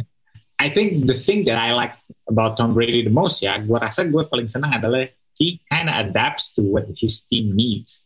Hmm. Di tahun ini di mana offense-nya pesta pora gitu, main a certain brand of offense gitu, he adjusts to it. You know, it's it's a new team, you know, it's a new coach, and he just gets it done. Karena dia, gua rasa dia selalu ngerti apa yang dibutuhkan timnya, eh, eh, timnya dari dia gitu. Dan and he Ya. mau gitu dia memenuhi role itu. Dan itu yang gua seneng dari Tom Brady. Jadi mereka they have to play mistake free karena nggak bisa ketika lawan net Chiefs gitu. Sementara di defense mereka sebenarnya bisa gambling. Mereka bisa banget gambling karena they only need one stop menurut gua ya.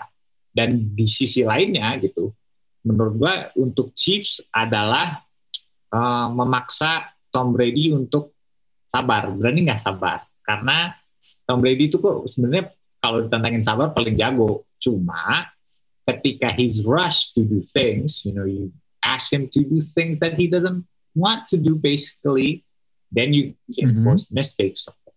Dan Contohnya kayak apa tuh? A- apa tuh yang si Tom Tom Brady nggak seneng? ah, Tom Brady, he he doesn't like pressure. He doesn't like you know getting you know he, he he's, he's old right. He's, he's he's like really old. But his muscles are pretty pliable. Kan Iya. dia menjual pliabilitas Betul. kan gue lihat. Dengan pliabilitas dia tidak menjadi liabilitas. Bener sih kalau lo ngeliat He's jumping tuh. Kan dia lagi ngomongin Brady. Kalau ngomongin Brady gue jamin. Kalau kalau lo lihat kekalahan Brady di dua Super Bowl lawan Giants itu eh, Giants itu suka nge-pressure Brady itu up the middle supaya eh, Hmm. Brady itu bisa di pocketnya agak terganggu dan harus Hmm. geser kiri ke kanan lah yang eh, dan itu terbukti mengganggu Salah satu dia. teman baik ya Michael Strahan. Michael Strahan betul betul betul. Lanjut lanjut Di apa? Show. Eh, Oke. Ada deal, deal. Oke, mungkin gini kali ya, ada X factor nggak ya? Because terkadang in any NFL can be oke tiba-tiba this hero nih muncul like lu lu nggak pernah denger and then he just steals the show gitu. Who's the X factor for both teams in this game? For me, for me kayaknya Hmm. ya X factor dari eh, untuk Buccaneers di game ini yang kemarin itu, yang kemarin lari dan dia bikin keributan, Scotty Miller. Yeay! A wide receiver man. Favorit di Brady. Oh, oke. Oke, oh, oke Hogan gitu-gitu ya. Hogan Edelman. Kayak Amendola. Yes, yes, yes. Uh, siapa? Edelman, Edelman. yes. Ya, tipikal gitu lah. So, Suka gamal lah itu. kemarin ini dia dia bikin keributan, dia nantangin Tyreek Hill buat balapan lari katanya. Oh, Oh, I saw that. Iya bener bener bener bener bener bener. It's it's a very, it's a very known thing around the league gitu. Semua orang ngakuin bahwa Tyreek is the fastest guy gitu. You you you, you don't just you know walk up to him and you know challenge him to a race gitu.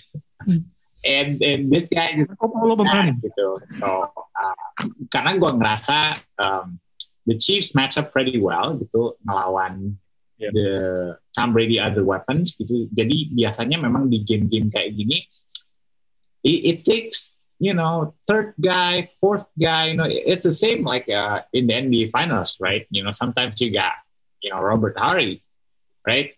Lakers, you know it's it's the third guy, the fourth guy. Sometimes karena superstarsnya benar-benar engage dalam battle gitu. You expect them to Yeah. play great, but at crucial moments you need your teammates. Jadi buat Hmm. Bucks, The role players. gua rasa Scotty Miller dan nah kalau buat Chiefs, gua rasa itu harus pemain starnya yang bersinar karena menurut gua Chiefs itu kan ngandelin apa ya star power lah on both side of, of the defense dan gua expect benernya nih kalau Tyreek Hill tadi yang larinya super ngebut itu he can have a great game it's over gitu. jadi menurut gua expecternya adalah Tyreek Hill di uh, Chiefs Oke, so it- it's really about these dua orang yang ceritanya akan balapan lari gitu ya. yes yes yes it will be great storyline too Eh, Vel, Ya. karena lo kayaknya nggak terlalu update soal NFL, gue akan ngasih pertanyaan yang berhubungan sama Brady deh. Um, Tom Brady in this situation, in this team melawan uh, Kansas City Chiefs, is in a Super Bowl. Apakah ini the biggest uphill battle yang pernah dia lawan? uh, the biggest uphill battle yang pernah dia lawan gue going into the game mungkin iya ya going to, eh no no no no no Hmm. no going into the game the biggest uphill itu adalah Super Bowl 2001 lawan LA Rams kalau menurut gue Oh, the Turf. ya. Itu Oh, dan Brady waktu oke. itu masih tahun kedua kalau nggak salah dan Brady belum segold sekarang dan dia bisa itu dimenangin sama Adam Ada Vinatieri Vinatieri, ya. betul last, Oh, last iya. minute field goal. The biggest uphillnya itu. Tapi the biggest uphill mid game itu gue akan bilang pada saat tertinggal 283 di Super Bowl Iya. uh, 53 lawan Atlanta. Gitu sih. Hmm. Iya itu emang si Gideon Edelman jago banget. Iya, iya. Enggak sih, Brady yang bagus. Iya iya iya. Oke, well, it's gonna be a good game. Uh, gini deh, Vel, uh, karena lo kayak juga nggak nyaman gue tanya. uh, halftime show, the weekend. kan? Yoi, the weekend, man. Nah, kalau dari sudut pandang the mixtape, apa yang menurut lo bakal terjadi? Eh, gue akan menarik sih ngelihat halftime show dengan fans yang agak limited ya. Eh, kalau- 22,000 itu tetap, tetap lumayan banyak, main banyak. Dua puluh dua ribu ya? Yes. Itu se, 22 ribu. se arena India lah itu dua puluh dua ribu kan. ini, emang- ini Amerika nih, Florida nih keterlaluan nih. Ya, gue I came for the for the shits and giggles lah di Super Bowl ini. Gue nggak ada emotional investment. I'm looking for forward to the, to a good game. Dan halftime show sih gue cuma expect it doesn't suck like misalnya contohnya Maroon 5 atau um, Justin Timberlake. Oh, that was so bad. Sangat boring menurut gue. Iya. The Weeknd Dan- might bring the shit. Menurut gue sih Iya, dan karena banget. terbukti juga Justin emang suaranya biasa aja gitu kan. Iya. Well, I mean it's good, tapi it's not like Beyonce. Nah gini, dengan adanya protokol social distancing sama COVID, apakah peluang ada kejutan di halftime show-nya semakin kecil? Karena kan gini ya, kita selalu ingat waktu I think was it Super Bowl yang yang ada Coldplay, aha. kan itu kejutannya yang lebih Ah, jadi oke, bintang. ya, Beyonce ya, ya, ya. Sama Bruno Mars gitu Iya, kan. iya. Kasihan tuh Chris, Mar- Chris Martin emang. Gue kira lo refer kejutan pas Janet Jackson TTE kelihatan gitu. Oh, Gue iya. kira, gue kira. ya itu kan tidak ada hubungan dengan protokol. Oh iya iya. anyway, tapi ditutup pakai masker. Anyway. Kenapa jadi Uh, tete? anyway, anyway, anyway, anyway. Menurut lo gimana, man? Are we gonna see a surprise or karena ini COVID? Gimana, Phil? Eh, gue sih nggak akan nggak nggak expect akan ada surprise ya. Again, Hmm. menurut gue eh, the weekend juga gue denger sih dia udah ngeluarin beberapa duit dia sendiri untuk diinvest di halftime show tersebut. Gue nggak Itu mau duit dia sendiri. How how does that work? nggak ngerti gue. Gue I saw the reports lu yang tampil, did he book that? Like, no, no, dia karena popularitas gue udah Nah. menurun. itu mungkin buat nge-enhance nge-enhance Oh. act-nya dia. Nah, gue gak tahu apa yang dia bawa. Uh, Hah? Tapi gue gak akan expect itu. Oh, mungkin dia bawa um, I don't know, maybe Drake atau misalnya siapa uh, Kendrick Lamar itu. Gue gak expect setinggi itu. But Lil Wayne, oh gak, enggak. gak, gak mungkin. I expect good show lah buat the weekend. Oke, oke. Um, and obviously satu hal, gue tuh masih mempertimbangkan siapakah gue akan uh, di Mola TV. By the way, itu ditayangin. Like I, I, I gotta say, that's the best sports package I've had ketika udah masuk NFL playoffs. Like gue ada di box box football. Ya, eh, sorry, box box soccer. Gue salah nyebut nama podcast itu. Um, apa namanya? Dan it dawned to me, gue itu paling banyak nonton football dalam dalam setahun ya. Itu bukan nonton Premier League. Apalagi misalnya eh, kan MU tuh bikin ketiduran ya kalau nontonnya apa namanya atau Arsenal yang mengecewakan. Um, is actually di NFL playoffs. Kayak gue bangun jam 3 pagi gitu ketika bahkan ketika lagi masih isoman buat nonton Colts lawan Bills eh, jam 3 pagi gitu kan. So a shout out to Mall for actually providing um, you know that is a huge bonus ketika itu dibundel di dalam satu paket and lo dapet semua pertandingan bola and you got HBO Go it's- that's that's crazy man. Kayak cuman gue belum tahu sih gue uh, I'm still uh, figuring out apakah gue akan beli Game Pass Game Pass yang ketengan. Karena dibilangnya ada Super Bowl ads. Ya, And that's one thing I want to catch. Mungkin buat yang belum tahu, one of the biggest things tentang Super Bowl adalah iklan Super Bowl yang di mana brand-brand dari US itu pada ngegelontorin duit banyak banget karena itu ada Super Bowl adalah pertandingan olahraga Amerika yang ratingnya be- akan selalu paling tinggi, selalu paling tinggi, triple triple digit mah, gue gue lupa sistem rating, pokoknya paling tinggi gitu. And that's why semua brand pengen tap in ke situ. And it's so weird ya ketika we, like we we've watched it di at America a few times karena lu tahu ada sesuatu yang spesial di iklannya. Lu tahu kan, uh, Fadil, lu kalau lagi nonton TV, ada iklan, you tune out, right? You're like, oh it's a break, I gotta take a piss. Uh, apa namanya, gue bikin kopi dulu gitu kan. Coli dulu kali, gue gak tahu gitu kan. what? Maybe not me, but yeah, okay. It's not for everyone. Anyway, tapi dia kalau Super Bowl, it's the opposite kan. Lo Yeah. yang kayak, anjing habis ini iklan apa nih iklan Dan gak cuma iklan brand biasanya studio-studio film tuh ngedrop trailer juga Trailer. biasanya di situ. Bener. Apa ya? I've been on Reddit Marvel Leaks gitu. Terus gue lihat, oh kayak kalau ada kemungkinan uh, Eternals, oh, kalau Black Widow gue gak terlalu peduli. Because kayak tahun lalu juga udah ada trailernya Black Widow. And then COVID happened. Um, so yeah, a lot to look forward to. Um, I hope it's to be a great game. Uh, this has been a very interesting uh, interview. Fadil, this is not the f- last time. This is the first time you're here. Uh, this is not going to be the last time you're on a show. Barangkali bukan cuma buat ngomongin NFL, tetapi juga buat ngomongin basket. Tufel, Yo. always great to have you. Tapi kayaknya lo harus nongol lagi di NFL Indo. Apalagi kan lo bakal ada acara preview kan sebelum Yes sir. I think you have to brush up your American football knowledge anymore, Yes. Karena you know it's a bit plummeting right now. So anyway, this is Box out. See you at Super Bowl 55.